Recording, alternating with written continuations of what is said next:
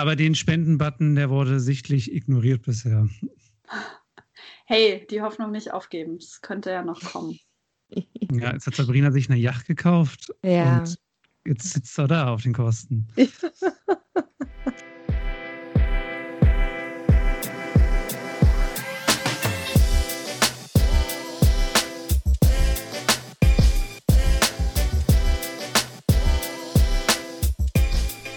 Performance Skills, der Pod -Pod Podcast. Herzlich willkommen zu Performance Skills, der Podcast. Dem ersten Podcast für Ergotherapie aus Deutschland. Schön, dass ihr alle wieder eingeschaltet habt. Hallihallo. Heute geht es um, ja, um das Thema Sexualität. Und wir haben uns Katja Stolte eingeladen, die sich eben sehr viel mit diesem Thema Sexualität als Betätigung auseinandergesetzt hat. Katja ist Ergotherapeutin und Sexualpädagogin und hat ihre Mission wie folgt beschrieben. Raus aus der Tabuzone, rein in die Therapieberufe. Schön, Katja, dass du heute unser Gast bist. Hallo Robert, hallo Sabrina. Schön, dass ich bei euch sein darf. Hallo. Bevor wir jetzt ins Eingemachte gehen, Katja, erzähl doch unseren ZuhörerInnen einmal, wer du bist und berichte von deinem Werdegang. Ich bin Katja Stolte, genau. ähm, ich bin Ergotherapeutin und Sexualpädagogin, wie du gerade schon äh, richtig beschrieben hattest, äh, Robert. Ich bin auch bald Sexualberaterin, Mhm. ähm, offiziell, auch wenn sich so im Prinzip jeder nennen kann, aber darüber können wir später gerne nochmal sprechen. Mhm. Ähm, ich habe 2018 meinen äh, Abschluss als Ergotherapeutin gemacht an der Alice Salomon Hochschule hier in Berlin. Und obwohl ich damals schon irgendwie immer gesagt habe, ich glaube, ich werde nie ganz klassisch in einer Ergotherapiepraxis arbeiten, habe ich genau das jetzt gemacht für fast drei Jahre. Mhm. Und ähm, genau, habe dort meinen Schwerpunkt äh, mit der Sexualberatung immer weiter ausgebaut, habe seit Studienende angefangen, Seminare zu dem Thema Sexualität zu geben, speziell für ErgotherapeutInnen und PhysiotherapeutInnen. Und mich da in der Richtung immer weiterentwickelt und bin so langsam zu dem Schluss gekommen, dass ich das jetzt hauptsächlich machen möchte. Mhm. Und dieses Thema ist jetzt ja in der Ergotherapie nicht klassisch, ne? Also gibt es ja Mhm. andere Elemente wie Pedikure. Ähm, wie kamst du denn ähm, für dich äh, auf dieses Thema Sexualität und Betätigung? Ähm, Gab es da einen Schlüsselmoment für dich? Mm, Tatsächlich ja. Ähm, ich hatte in meinem Arbeitstherapie-Praktikum damals eine Situation, das war zum Ende des Studiums schon, ähm, wo eine Klientin zur ähm, Beratung kam.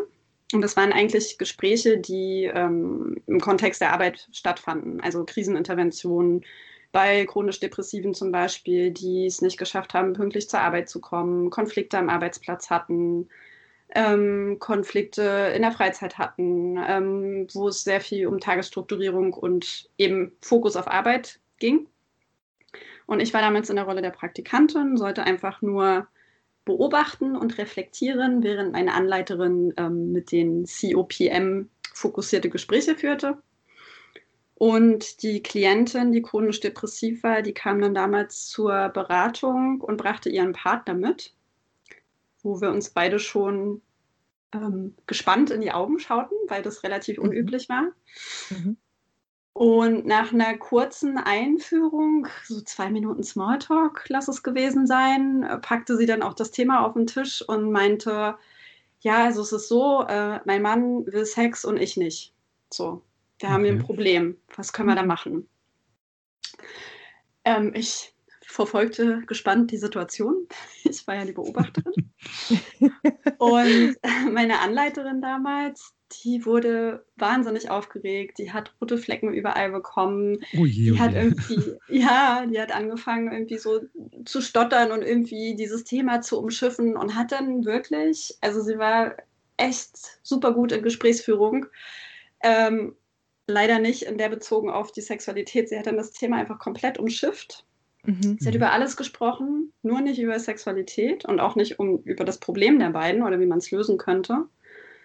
Ähm, und die sind dann unverrichteter Dinge irgendwann aus dieser Beratungssituation rausgegangen. Ich habe die Klientin dann auch nie wieder gesehen, mhm. ähm, obwohl die vorher relativ regelmäßig kam. Meine Anleiterin meinte danach zu mir, Puh, Gott sei Dank. Äh, Mensch, gut, dass ich das irgendwie äh, umgeleitet gekriegt habe, weil ich bin ja keine Sexualtherapeutin. Okay. Hm. Mhm. Was war da dein, dein, deine Reaktion drauf, äh, als die Anleiterin den Satz gesagt hat? Was hast du gedacht mhm. dabei? Ich habe damals erstmal so zugestimmt. So, äh, meine erste Reaktion war so, ja, stimmt, wir sind ja keine Sexualtherapeuten. Ähm, und dann habe ich aber so gedacht, naja, aber es fand ja jetzt auch irgendwie gar nicht statt, das Thema. Also es wurde wirklich komplett hinten runterfallen gelassen. Und dann war meine nächste Reaktion, die, also das war dann eher schon rational irgendwie, dass ich dachte, naja gut, aber wie hätte man das dann jetzt irgendwie gut auffangen können und ansprechen können und warum hat sie das mhm. nicht gemacht? Und das war dann eigentlich so der Ursprung für meine Arbeit, weil ich dann an der Bachelorarbeit nach dem Thema sozusagen geforscht habe. Mhm. Ähm, und das eine spannende Frage fand, ne? weil also auch ich habe ja diese Scham empfunden. Ich kann jetzt ihr das gar nicht zum Vorwurf machen, mhm. ähm, dass sie das jetzt nicht irgendwie super gut aufgefangen hat, weil, wie ich dann rausgefunden habe, lernen wir das eben nicht. Und deswegen können wir es dann natürlich auch nicht gut äh, bedienen, dieses Thema. Absolut. Und ja. Hast du im Nachgang nochmal Kontakt mit deiner Anleiterin gehabt? Leider also nein. Okay. Die ist nicht mehr an der Stelle und so. ähm, ich habe keinen Kontakt ja. mehr. Ja, voll. Sonst hätte man es ja vielleicht nochmal aufgreifen können, ne? Ja, also im Nachgang jetzt. Total. Und sie war, sie war echt super, was diese ganze Gesprächsführung ab, anging und auch Abgrenzung und so, ne? Die, ich habe bei der super viel gelernt. So, nur dieses mhm. Thema durfte da einfach nicht sein. Mhm. Mhm. Interessant. Also mit, mit deinem Schlüsselmoment sprichst du ja letztendlich ein, ein, ein großes Problem schon in den medizinischen Berufen da. Also du greifst das ja gerade ganz schön auf. Das heißt, also man hat ja wirklich generell den Eindruck, dass dieses Thema immer so ein bisschen weggeschoben wird, unangenehm ist für jemanden, was mhm. ich auch irgendwie nachvollziehen kann. Was denkst du denn, weshalb das immer noch so ein Tabuthema ist? Warum ist es so unangenehm für uns, darüber zu sprechen, obwohl es ja, obwohl wir ja sagen, wir müssen den Menschen ganzheitlich betrachten und bei diesem Thema hören wir dann auf? Mhm. Ähm, die Antwort ist ganz einfach, weil wir es nicht lernen. Beziehungsweise okay. das, was wir lernen, ist der ist Scham. Also ich weiß nicht, wie es bei euch war. Ähm, aber so die ersten Male, wo wir irgendwie einen konkreten Umgang mit Sexualität erfahren, ist ja häufig so in der Grundschule, wo mhm. wir das erste Mal dieses Thema so konkret vermittelt bekommen. Ne? Und da ist es dann oft so ein äh, Kontext von so, wie wird jetzt das Kondom über die Banane gezogen und alle kichern und vorne steht der Lehrer oder die Lehrerin, die das im Zweifel irgendwie übergeholfen bekommen hat und gar keinen Bock drauf hat. Ähm, mhm. Oder viel früher findet schon der Umgang zu Hause damit statt. Da heißt es dann irgendwie da unten und nimm mal die Hände weg und das ist dreckig. Ähm, und der Umgang, den wir erlernen, also mag sein, dass es da jetzt auch schon so, ein, so einen kleinen Generationenwechsel gibt, ne? aber grundsätzlich ist der Umgang, wie er von Anfang an stattfindet, defizitorientiert, der ist schambehaftet, ähm, mhm. der ist irgendwie gehört er da nicht hin, ja, das soll immer irgendwo hinter verschlossener Tür stattfinden. Mhm. Ähm, und was wir da so ganz früh aufsaugen, das äh, nehmen wir dann ein Leben lang mit. Also das sind ja Gefühle, die wir ganz, ganz früh verankert bekommen. Wenn man da jetzt ja. nicht total offen ist und sich mit auseinandersetzt, ähm, entwickelt sich das auch nicht groß weiter. Mhm. Und wie du gerade schon gesagt hast, ähm, das ähm, beginnt schon so im Kleinen. Ne? Also ich ähm, habe mhm. ja auch zwei kleine Kinder, ein Kleinkind und ähm, neulich hat mich auch eine Mutter ganz entsetzt angeguckt, als mein Sohn gesagt hat, Mama, mein Penis tut weh oder irgendwie sowas. Ne? Und er und Super. Gottes Willen, warum heißt der nicht Pullermann? Das hört sich ja schrecklich an, wenn ein kleines Kind Penis sagt. Und ich habe gesagt, naja, naja, also dafür haben wir uns entschieden. Ähm, ja. Absolut. Ja, genau. Und ja. ähm, das fand ich da schon sehr, sehr, sehr krass, die, die, diese Argumentation. Natürlich gab es auch bei mir in meiner Erziehung eher ähm, Koseworte für ähm, Penis mhm. und Vulva. Ne? Mhm. Ähm, ich möchte noch, bevor jetzt Robert weitermacht und wir konkret in die Ergo reingehen, nochmal mit einer Frage reingehen. Äh, und zwar ähm, hattest du ja vorhin die ähm, Situation mit deiner Anleiterin beschrieben. Und ich muss ehrlich mhm. zugeben, ich glaube, bisher kam tatsächlich noch kein Klient auf mich zu mit dieser Frage, aber wenn jetzt jemand zu mir kommt oder kommen würde und sagen würde, Frau Heitzmann, ich habe Probleme mit meinem Mann, der Beischlaf mhm. funktioniert nicht mehr oder Sex macht mir keinen Spaß mehr oder wie gesagt, er will mhm. ich nicht, ähm, würde mir, glaube ich, auch erstmal die Schamesröte in, in, in die, äh, ins Gesicht treiben, weil ich mich mhm. eiskalt überrascht fühlen würde. Das ist jetzt anders, weil ich mich damit ein Stück weit befasst habe, ja. Aber ja. wie reagiere ich denn dann? Also ich kann ja dann schon auch offen zugeben, dass das vielleicht nicht mein Thema ist. Aber ähm, eben vielleicht wird sich der ein oder andere draußen auch fragen, oh Gott, und die Möglichkeit gibt es ja, dass der Patient mich das fragt, was soll ich denn dann sagen? Vielleicht hast du so einen kurzen Einwurf, was du, was du dann ganz nett findest, wie du die Patienten mitnehmen und abholen kannst, für jemand, der damit noch nie zu tun hatte? Mhm. Ähm, also zum einen wäre mal meine Gegenfrage, wie reagierst du denn, wenn jemand sagt, dass er sich kein Essen mehr zubereiten kann? Mhm. So, weil beides, ja.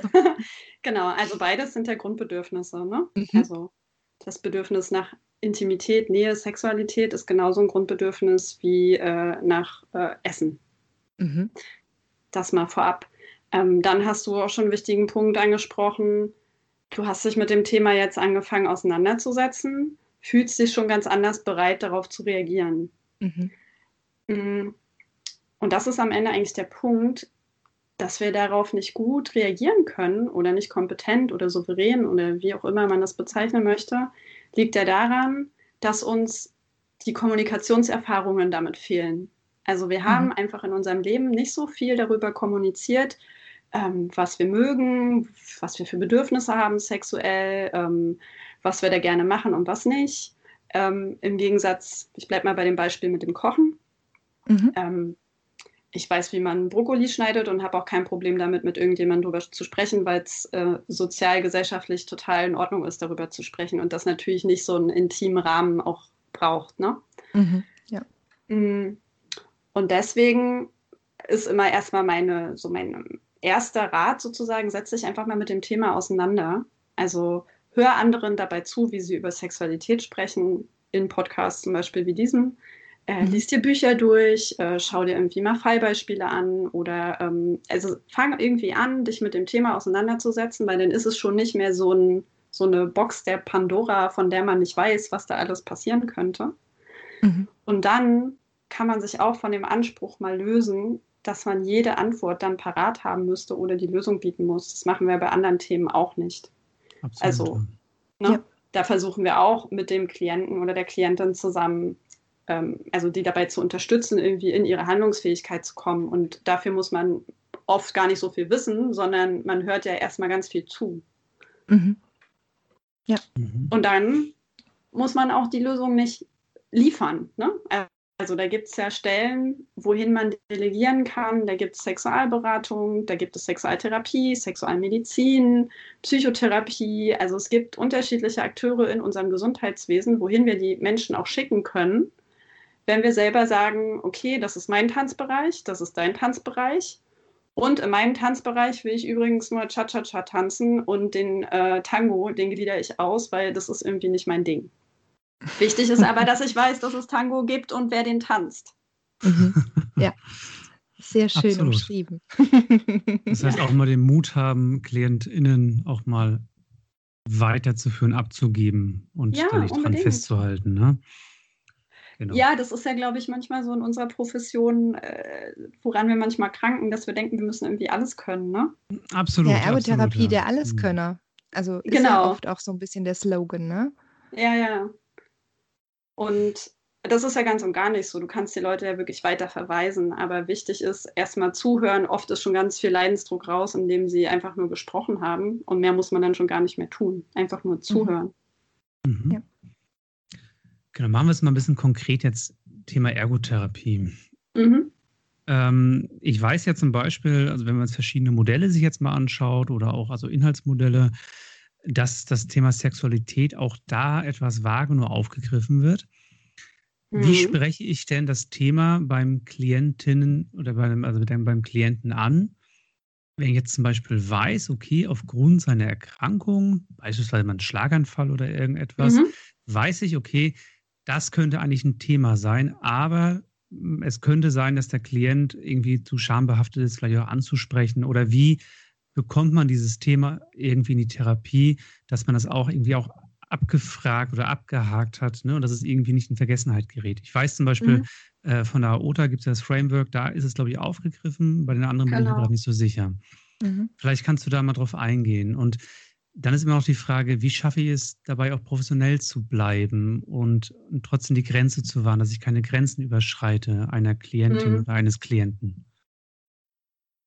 Ja, da fällt mir immer so ein schöner Satz ein von meiner ähm, Psych-Professorin damals. Die hat immer gesagt, äh, wo keine Reibung äh, stattfindet, kann auch kein Kontakt entstehen. Mhm. Ähm, manchmal müssen wir mutig sein und riskieren, dass man eine Grenze überschreitet.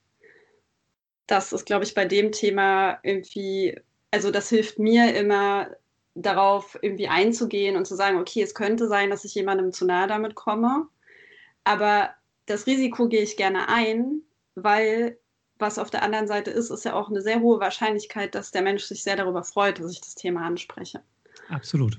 Mhm. Und ich ihm Leidensdruck nehmen kann, ne? indem ich das mal anspreche, weil es bisher einfach niemand anders getan hat. Mhm. Also das mal so vorab geschickt. Ähm, ihr hattet mal so eine tolle Folge, wo ihr über Change Management gesprochen habt und wie man so die Ergotherapie quasi auf, mhm. genau. Mhm. mhm. Das fand ich total schön und da habe ich gedacht, oh, das hätte ich gerne bezogen auf das Thema Sexualität, weil im Idealfall ist ja die ganze Einrichtung mit dem Thema vertraut. Ne? Mhm. Also sei es jetzt in der Klinik oder in der Praxis. Ähm, weil wenn sich alle irgendwie einig sind, so der Common Sense ist, Sexualität ist ein Thema der Gesundheitsberufe und ist ein Thema, das hier in der Einrichtung angesprochen werden sollte, ähm, dann schützt einen schon mal dieser Rahmen vor einer Grenzüberschreitung, weil nämlich alle einverstanden sind, okay, das darf hierher gehören.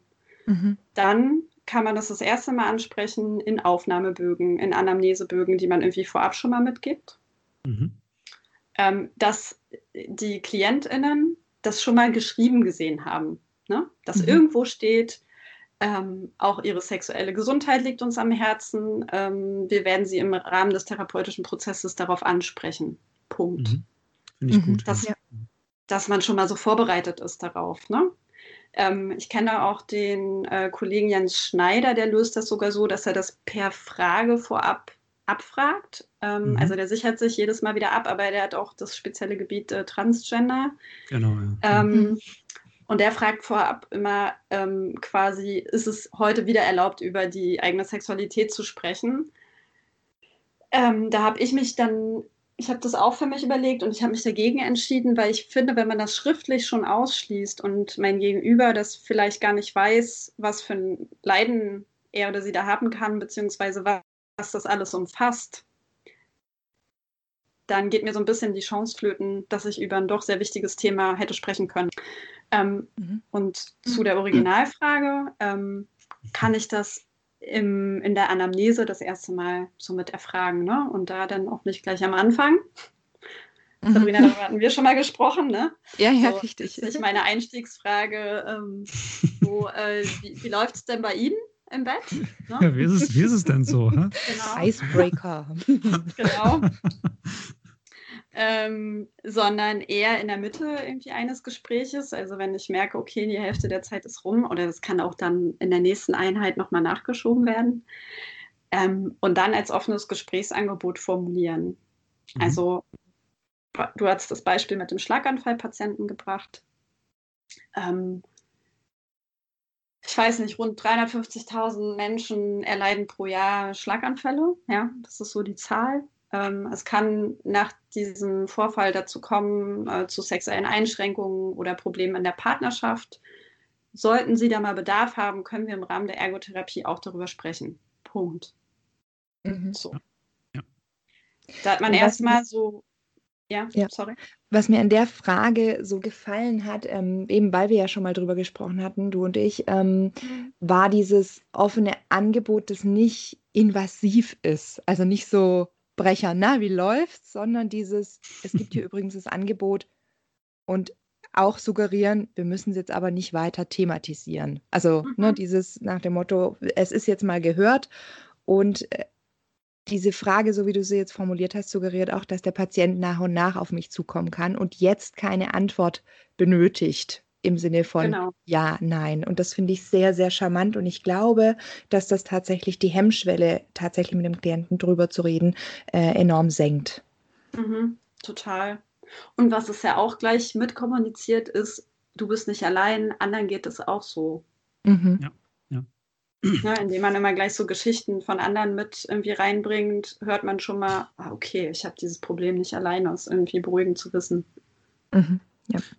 Gibt es, eine, gibt es eine Plattform, also es gibt ja eine Plattform für, für Hilfsmittel, eine Readat zum Beispiel. Mhm. Ähm, gibt es da die Sparte für Sexualität? Ich glaube nicht, oder?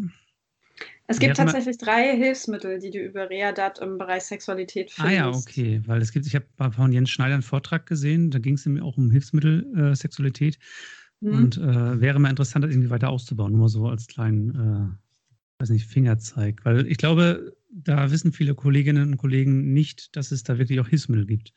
Aha, mhm. Absolut, ja. Das ist, ich kann dir sogar sagen, das sind einmal, ist einmal die Penispumpe, die passt auch perfekt zum äh, Schlaganfallpatienten, ne? also Erektionsstörungen äh, anatomischer Natur aufgrund ähm, des Vorfalls. Dann gibt es Dilatoren, die werden eher von Gynäkologen dann verschrieben. Das ist äh, zur ähm, Aufdehnung äh, der Vagina bei Vaginismus. Okay. Und das dritte vergesse ich immer. Ich glaube, das dritte ist dann Vibrator. Ach so, okay. Mhm.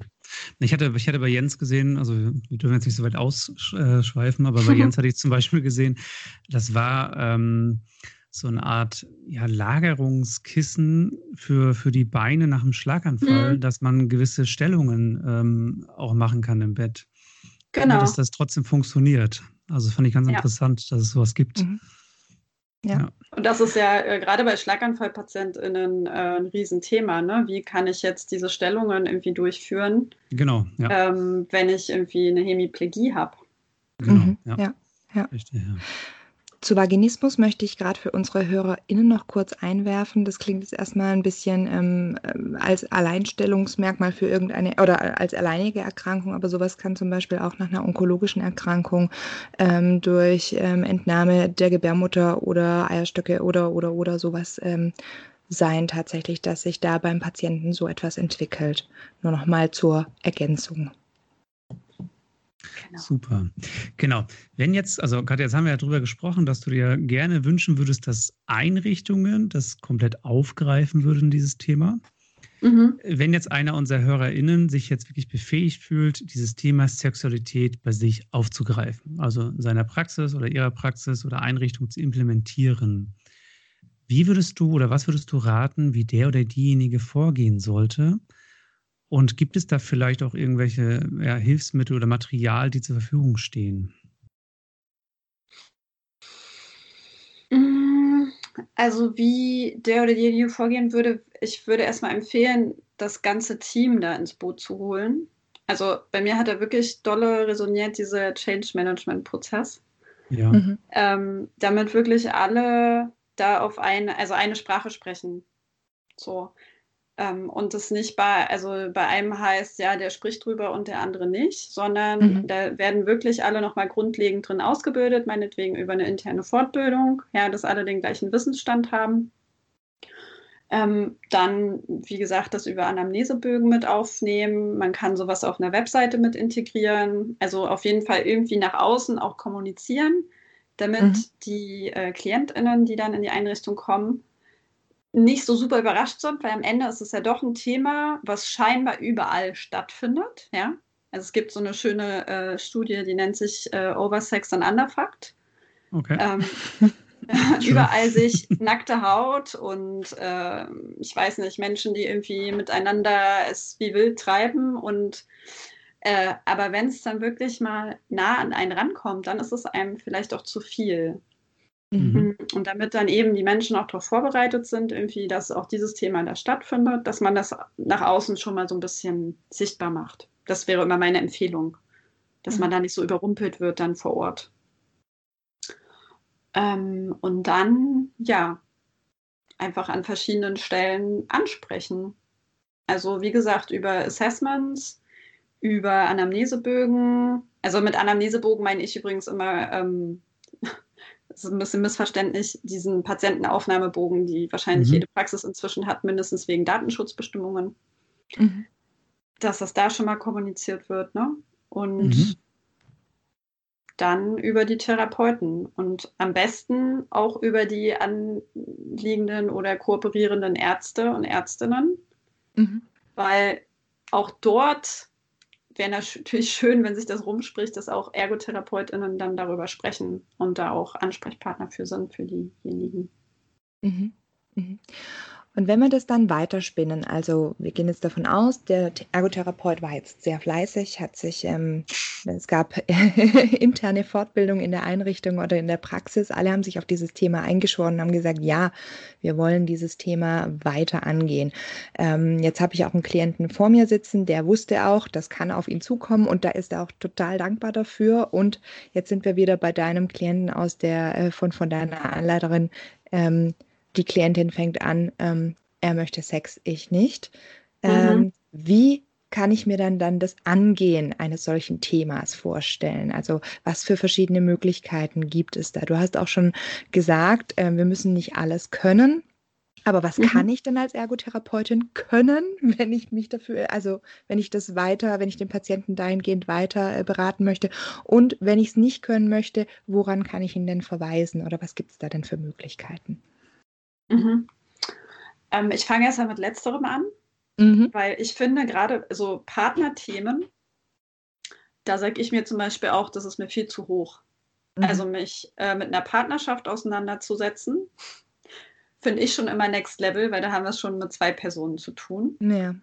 Mhm. Ähm, da kann ich natürlich mir das anhören und auch mal fragen, was, wie sagt er, wie sagt sie, was höre ich so. Dann kann ich äh, auch hier ähm, Education machen über das Thema. Ja, ähm, ich muss natürlich ein Grundwissen haben. Wie ist Sexualität zum Beispiel eingeschränkt bei äh, Depressionen oder aufgrund von medikamentösem Einfluss oder aufgrund körperlicher Veränderungen, mhm. beispielsweise bei MS. Ja, da haben wir es auch mit ganz vielen anatomischen Prozessen zu tun, die dann in Gang gesetzt werden können, äh, wodurch dann Schmerzen beim Sex entstehen zum Beispiel. Mhm. Ähm, das heißt, ich kann auch erstmal Wissen mitgeben, weil auch Wissen über eine Erkrankung kann ja Entlastung bringen. Also das sehe ich immer als meine Aufgabe auch mit als Ergotherapeutin, dass ich darüber aufkläre erstmal. Ja. Was ich, was ich noch machen kann, ähm, und das wäre dann das Delegieren, ist zu sagen, wenn das wirklich so ein äh, schwieriges Thema für Sie beide ist und das wirklich ein partnerschaftliches Problem ist, gehen Sie doch mal, also da kann man kann manchmal schon eine Sitzung, maximal zwei ausreichen zu einer Paarberatung oder Sexualberatung. Mhm. Die ja. dann wirklich die Partnerschaft äh, in den Blick nimmt und sich genau darum kümmert. Wenn das Thema ist, es geht um eine Betätigung, die nicht mehr durchgeführt werden kann, dann finde ich als Ergotherapeutin, schaue ich mir das an. Oder wenn ich wirklich sehe, psychosozial sind da Dinge, wo ich irgendwie Einfluss drauf nehmen kann, dann nehme ich mich dem auch an. Mhm. Wenn man schauen kann, okay, Beispiel Fatigue bei multipler Sklerose. Mhm. Äh, meine Frau ist immer, oder wir nehmen mal den Mann. Der Mann ist immer zu müde wegen der multiplen Sklerose ähm, und die Frau möchte gerne Sex haben und der Mann nicht, weil auch diese Konstellation gibt es. Oder hat keine Lust mehr wegen der Erkrankung. Ne? Dann kann man zusammen schauen, okay, Fatigue-Management, klassisches mhm. ergotherapeutisches Thema, aber ja. mit dem Ziel, irgendwie eine glückliche, erfüllte Sexualität zu haben. Ja. Eben auch im Hinblick jetzt ähm, gerade die, für die, die nicht so im Thema Fatigue drin sind, ähm, Tagesaktivitäts- oder ähm, äh, Energielevel-Protokoll, wann könnte man, wann wäre denn genug Energie dafür vorhanden zum mhm. Beispiel? Genau. genau. Mhm. Ähm, und ganz wichtig, wir hatten es vorhin schon mal ganz kurz angesprochen, die Hilfsmittelversorgung. Ich glaube, das ist bei vielen nicht so drin. es gibt eben diese drei Hilfsmittel, die du schon angesprochen hattest. Mhm. Ähm, und die bekommen ja die Patienten dann auch von der Kasse quasi gezahlt. Und ich glaube aber auch, dass da ähm, wenig äh, Wissen drüber besteht. Und es wäre natürlich schön, wenn, wenn, das, wenn das Ärzte und ähm, eben auch Therapeuten dann forcieren könnten, dass bei Bedarf sowas eben auch verschrieben wird. Total. Und weil du gerade das Wissen ansprichst, ne? also mhm. ähm, jetzt nochmal, um bei dem Beispiel Multiple Sklerose zu bleiben, ja. ähm, viele PatientInnen also haben entweder äh, Schmerzen beim Sexualverkehr, weil äh, die Vaginalschleimhaut nicht mehr ähm, feucht genug wird. Mhm. Oder Männer kriegen Erektionsprobleme und die leiden alle still vor sich hin, weil keiner sagt denen, dass das ein Symptom sein kann. Mhm. Und allein das mal anzusprechen, dass das passieren kann, dass das sein kann und dass es dafür Lösungen gibt, also auch da kann Hilfsmittelberatung einfach sein, es gibt ein Gleitgel. Das muss man ja, es muss ja auch nicht jedes Mittel äh, vom Arzt verordnet sein, ne? Ja, ja. Ähm, auch bei einer Narbenbehandlung, da empfehle ich ja auch manchmal Dinge, die es jetzt nicht beim Arzt gibt, aber die Patienten holen sich das ja trotzdem. Mhm. Absolut, ja. Und allein da mal mitzugeben, hey, das kann passieren ähm, und damit seid ihr nicht alleine und dafür gibt es aber auch Lösungen, ist ja total entlastend für die Menschen. Und da muss man mhm. jetzt nicht irgendwie mit, manche denken ja dann irgendwie, man muss mit denen irgendwie Stellungen nachüben oder so oder da in die Handlung gehen. Also die Leute haben ja die unterschiedlichsten Bilder im Kopf, weil man einfach mhm. so wenig über Sexualität spricht, dass es dann ganz verrückt wird manchmal mit den Assoziationen. so eine Handlungsanalyse. Ja, ja genau. Ja. ja. aber ich meine, selbst das, ja, wenn sich jemand dazu befähigt fühlt und das mit einem Patienten zusammen macht und guckt, okay, bei welcher Stellung brauche ich denn jetzt was und äh, wie kann man das lösen, mit welchem Kissen oder mit welchem Hilfsmittel, ne? Ist Absolut. es Gleitgel, ist es eine Penispumpe, ist es whatever? Da kann man eigentlich drüber sprechen. Wie gesagt, es fehlt einfach nur die Kommunikationserfahrung damit. Das ist richtig. richtig. Ja. Und es gibt eine unglaubliche Erleichterung für den Patienten. Ich schiebe da gerade mal ganz kurz was ein. Ich hatte selber mal einen Patienten mit einer Tetraplegie, der sich selbst mit einem Urinalkondom versorgen wollte. Mhm. Und ein Urin Urinalkondom drüber geht nur bei Erektion. Mhm. Ne? Und ähm, es war ihm so, so, so sehr wichtig. Und dann haben wir das mit Ärzten, mit dem Pflegerbereich und so weiter, allem abgesprochen, dass wir das gemeinsam geübt haben. Ich natürlich nur nebendran gestanden. Aber mhm. er hat es zum Schluss geschafft. Es war ein muslimischer Mann. Wow. Und er hat es geschafft mit mir zusammen. Aber ich war, es war für uns beide tatsächlich ein Prozess auch von der Schamgrenze. Und wir haben darüber offen gesprochen. Und er hat auch gesagt, am Anfang ging es ihm war es schwierig für ihn, weil ich auch sehr in seinen Gedanken war aber er konnte dann irgendwann auch abschalten und das Ziel war für ihn so mhm, wichtig. Und letztendlich hat er es geschafft, von seinem Bauchkatheter oder vom, vom Katheter wegzukommen und hat das dann mit dem Urinalkondom selber, hin, äh, selber geschafft jetzt einen, einen, einen, weiteren Diskurs zur Sexualität, weil es ja nicht unbedingt mit der Sexualität zu tun hat, aber doch mit einem intimen äh, Detail in dem Sinne. Mhm. Und es ist einfach wirklich sehr, sehr wichtig. Und da muss man natürlich auch gucken, als Patient äh, oder als Therapeut, wie geht man damit um. Und auch mhm. gerade dieses Beispiel ähm, führt mich zu meiner nächsten Frage. Und zwar, ähm, ich habe es gerade eben angesprochen, der Klient, den ich damals hatte, der war da sehr offen und hat auch gesagt, ich war in seinen Gedanken drin, aber er konnte sich da gut abgrenzen und dadurch, dass wir viel gesprochen haben, war ich auch nie sexuell attraktiv für ihn. Ne? Aber es kann mhm. natürlich auch bei so einem Thema mal kommen, dass so ein Klient ähm, vielleicht auch mal übergriffig wird.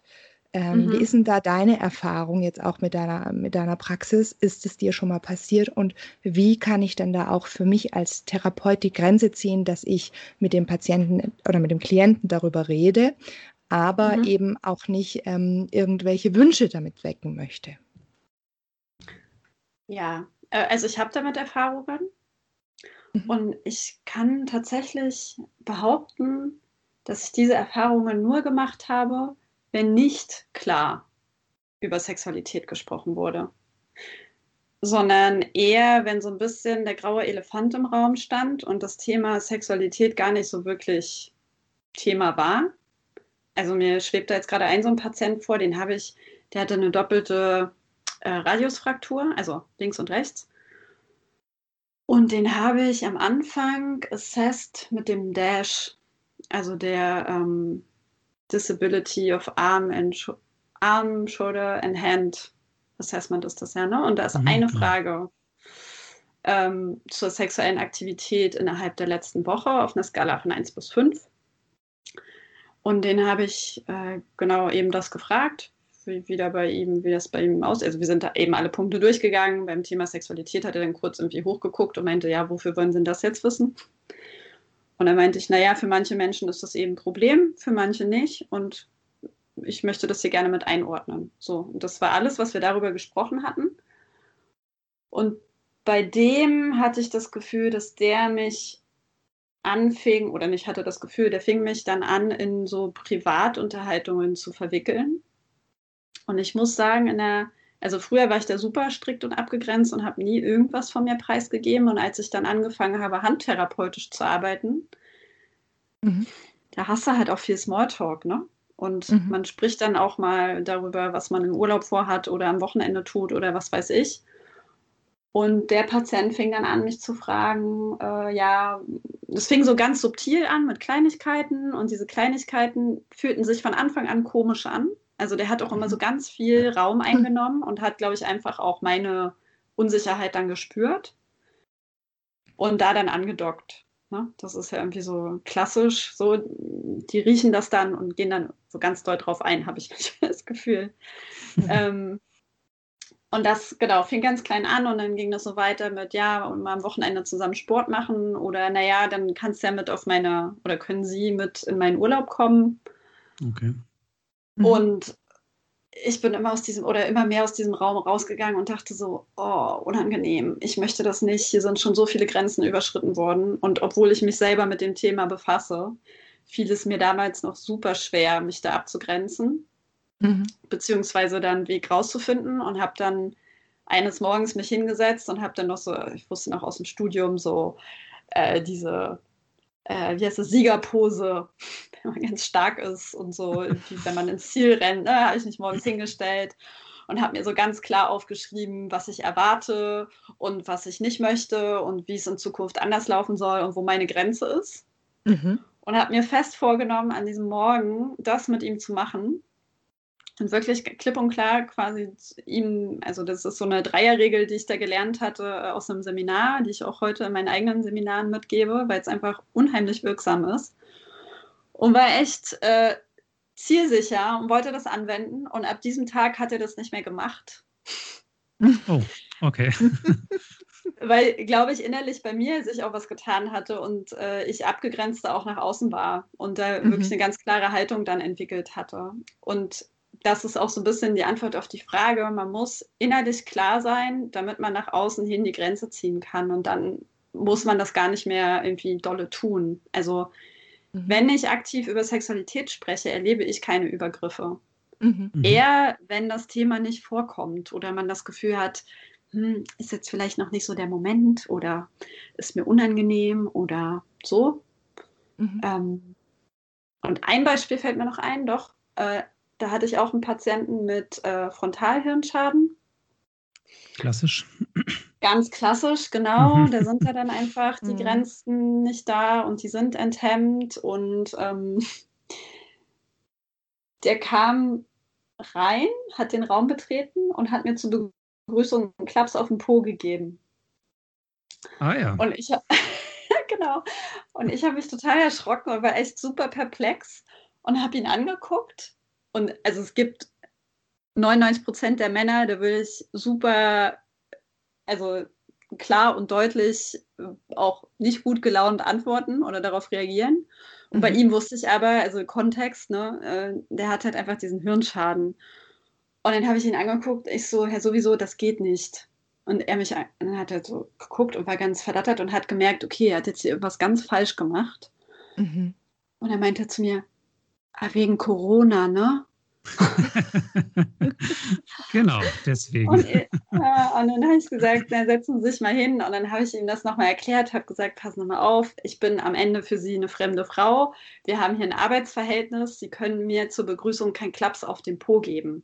Ich erwarte, dass Sie das in Zukunft nicht mehr tun. Und bitte sichern Sie sich ab. Ich möchte nicht, dass Sie später auf die Straße gehen und wildfremden Frauen einen Klaps auf den Po gehen. Das ist ein absolutes No-Go. Mhm. So, mhm. und habe ihm das ganz klar und bestimmt gesagt, ohne irgendwie bösartig zu sein dabei oder so. Das ist ja äh, mein Job, ihn zu begrenzen. Ne? Und äh, er hat es dann scheinbar verstanden. Er hat es auf jeden Fall nie wieder getan. Ich habe aber seitdem auch immer geschaut, dass er zuerst in den Raum geht. Okay. also für bestimmte Begrenzungen muss man auch selber sorgen, äh, zum Beispiel von der Positionierung der Patienten. Ne? Ja, ja. Spannend. Ja. ja, total. Ich finde, du hast da jetzt auch schon echt ähm, für, für, für ja, TherapeutInnen da wirklich ähm, was an die Hand gegeben, wie man damit professionell umgehen kann. Eben dieses Ansprechen und auch einfach sagen, okay, wir sind hier in einem Arbeitsverhältnis und passen Sie auf, das sollte Ihnen natürlich nicht draußen passieren. Also gerade auch im Hinblick auf ähm, die Frontalhirnschädigung. Also finde ich wirklich mhm. sehr, sehr schön gelöst. Vielen, vielen Dank. Ähm, ja, Gerne. Genau. genau. Apropos was an die Hand geben. Was würdest du den ZuhörerInnen äh, raten, diejenigen, die sich jetzt wirklich ein bisschen vertieft mit diesem Thema auseinandersetzen möchten? Gibt es Literatur, die du empfehlen würdest? Also wir können ja, wenn du vielleicht magst, wenn du Literatur irgendwie zu Hause hast, irgendwelche interessanten Listen oder irgendwas, auch gerne in die Beschreibung des Podcasts immer packen, das ist kein Problem. Aber gibt es irgendwas, wo du sagst, ja, das muss man sich anschauen, das muss man gelesen haben? Puh, jede Menge. also es, haben Platz. Äh, ja, Platz, genau. Also ich kann euch gerne äh, im Nachgang äh, nochmal Dinge äh, schicken, die ihr gerne mit verlinken könnt. Ähm, es gibt Bücher, also mit denen ich mich angenähert habe, und es gibt natürlich heutzutage Bücher, die ich schon so aus dieser sexualberaterischen Perspektive lese, ne, wo es viel um äh, Sexualität und Partnerschaft, Dynamiken, äh, psychologische Hintergründe geht. Ähm, das ist, glaube ich, aber dann schon immer so die nächste Stufe, wenn es erstmal um so eine grundsätzliche Auseinandersetzung äh, geht und um vielleicht so ein paar anatomische Basics. Ähm, kann ich empfehlen von äh, Melanie Büttner und Sven Stockram, äh, die auch den gleichnamigen Podcast äh, machen, ähm, Ist das normal? Heißt mhm. das Buch äh, sprechen wir über Sex, wie du ihn willst. Das ist, glaube ich, der Untertitel. Das ist ein ganz, ganz tolles Buch, wo so grundlegend irgendwie alle Bereiche der Sexualität mal angesprochen werden. Das finde ich schön, um so mal reinzukommen. Ähm, dann, wenn man was Spezielles sucht, äh, gibt es von der Deutschen Schlaganfallhilfe, ähm, sogar kostenlos, kann man sich über deren Website bestellen. Liebe, Lust und Leidenschaft, äh, Sexualität nach Schlaganfall. Auch da wird so ein Rundumschlag gemacht von Auswirkungen auf die Partnerschaft, anatomische Auswirkungen, Hilfsmittel, die es gibt, medikamentöser Einfluss. Also da wird es wirklich sehr konkret auf diesen einen Bereich alles beschrieben. Äh, gerade wer so auf der Stroke arbeitet oder grundsätzlich im Bereich Neurologie, ne? Ähm, das kann ich empfehlen. Dann ist Klassiker äh, für mich äh, Josef Christoph Ahlers, dessen Namen ich immer falsch ausspreche. Einer dieser beiden Vornamen stimmt nämlich nicht, aber auf jeden Fall Ahlers. Der ist äh, Sexualmediziner und Sexualtherapeut in Berlin. Und der hat ein ganz tolles Buch geschrieben, das heißt Vom Himmel auf Erden, was Sexualität für uns bedeutet. Und okay das ist ein ganz tolles Buch zum Einstieg, finde ich. Ergotherapeutisch konkret gibt es nichts. Da arbeite ich gerade dran. Sehr Aber gut. ich glaube, das dauert noch ein paar Jahre. ähm, und was mir gerade noch einfällt, ist vom Psychiatrieverlag ähm, Sexualität ein Manual für Sexualität in der Psychiatrie oder so. Das muss ich ja mal raussuchen. Mhm. Das ist ein ganz tolles Buch, wenn man im Bereich Psych arbeitet, äh, für so Ideen, für Gruppen, die man machen kann. Also wo es dann um Interaktionsfertigkeiten geht, Abgrenzungen. Ähm, und da sind so schöne Ideen auch, wie man sowas anleiten kann und äh, durchführen kann und was dann da die Themen sind und der Aufbau des Setting und so super schön beschrieben alles. Das kann ich auch empfehlen. Das suche ich nochmal raus. Sehr Wunderbar. Gut, genau. Falls jetzt diese, alle keinen Stift ja. zur Hand hattet, es wird drunter, wir, wir, wir tun das drunter wieder aufschreiben. Wir packen genau. es drunter, genau. Einmal unter die Beschreibung und auf der Homepage natürlich. Sehr genau. Gut. Katja, kommen wir zur letzten Frage. Dann sind wir schon fertig. Eine Frage, die wir eigentlich jedem Gast stellen. Äh, hat jetzt nicht viel mit unserem Beruf zu tun, aber vielleicht halt doch schon. Wir wissen es nicht. Mhm. Wer hat dich denn in deiner Laufbahn oder in deinem Leben inspiriert? wer macht es immer noch? Puh. Ist es eine Person oder dürfen es mehrere sein? Oh, es dürfen mehrere sein. ähm, also ich glaube, inspiriert hat mich ganz doll meine Mama. Das ist schön. Und also die es auch immer noch tut. Und in meiner beruflichen Laufbahn, äh, also speziell als Ergotherapeutin, waren es, glaube ich, zwei Personen ganz besonders. Einmal meine ähm, Professorin, die meine Bachelorarbeit damals betreut hat, die Heidi Höppner. Mhm. Mhm. Und äh, meine Zweitbetreuerin, ich glaube, ich möchte sie heute mal ehren, weil sie mir so viel Mut zugesprochen haben, alle beide. Ähm, mhm. Die Katrin Gablik, mhm. ähm, auch Ergotherapeutin und die haben sowohl die eine als auch die andere hatten irgendwie immer so einen visionären Blick auf diesen Beruf und äh, so was ganz, ja, so ganz viel Energie mitgegeben, ganz viel positive Energie und dass man mutig sein soll und sich zumuten soll und äh, irgendwie sein Thema finden und so und haben mich sehr darin bestärkt, dass ich eigentlich mache, was ich jetzt mache und dass ich mich das auch traue. Ja. Sehr schön. Ja, ja. sehr schön. Dann, liebe Katja, vielen, vielen Dank, dass du da warst, dass du unser Gast warst, dass du unsere Fragen beantwortet hast und ähm, uns alle, nicht nur unsere Zuhörer, sondern auch uns mit in dieses Thema reingenommen hat und das ja, es sollte mehr Bedeutung in der Ergotherapie bekommen, sei es in der Beratung oder tatsächlich, wenn sich der eine oder andere jetzt tatsächlich auch überlegt, hey, Sexualberater, Beraterin wäre tatsächlich auch noch mal was für mich. Kann man dich bestimmt auch anschreiben, oder? Sehr gerne. Wunderbar. Ähm, auf Instagram oder ja, genau. genau. Oder eben mich, durch uns. Ich sogar unter meinem Namen auch. Genau, genau. Ähm, ja, das war's so äh, wieder für heute. Falls ihr jetzt noch Fragen, wie gesagt, an Katja habt, könnt ihr sie ähm, unter Katja Stolte unter ihrem Instagram-Profil finden oder die Frage einfach an uns stellen. Wir leiten die dann gerne weiter unter info at performance-skills.de oder ähm, per Messenger, Instagram. Wir sind für euch da und wir hoffen, euch hat die Folge gefallen und wir hören uns beim nächsten Mal wieder. Genau, von meiner Seite aus auch nochmal danke, Katja, dass du heute bei uns warst. Und ich hoffe, dass dieses Thema, dass wir damit irgendwie dazu beitragen können, es noch weiter in die Therapieberufe reinzutragen. Und in diesem Sinne sage ich auch, passt auf euch auf, bleibt gesund und bis zur nächsten Folge. Tschüss. Tschüss. Tschüss. Performance Skills, der Pod -Pod Podcast.